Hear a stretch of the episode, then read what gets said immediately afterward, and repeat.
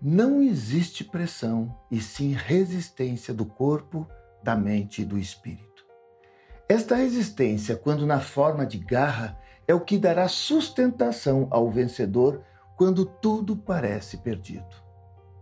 Eu sou o Dr. Paulo Brandout e seja bem-vindo ao Brandout Cast.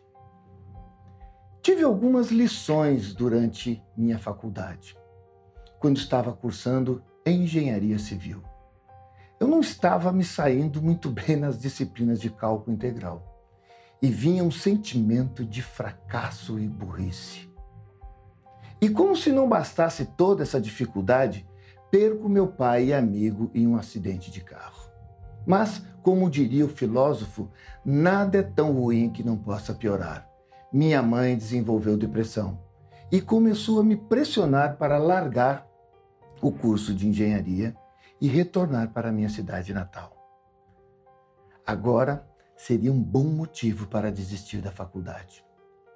Confesso que eu pensei nisso confesso que eu pensei em utilizar a bengala da morte do meu pai, da pressão da minha mãe, para desistir do curso de engenharia, porque eu não estava dando conta das disciplinas de cálculo.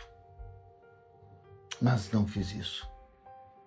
Mas nada é tão ruim que não possa piorar. Meus tios, avós, amigos também apoiaram minha mãe e a pressão aumentou.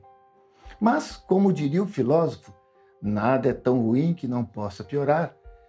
Eu não tinha dinheiro para me sustentar. E tinha basicamente 22 anos de idade, 21 para 22, e eu nunca havia trabalhado. E se eu quisesse realmente me formar em engenharia, algo deveria ser feito. Tinha que me sustentar.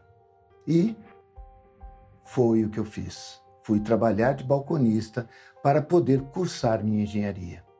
Fiz minha graduação trabalhando, fiz minhas pós-graduações trabalhando, meu mestrado trabalhando, meu doutorado trabalhando.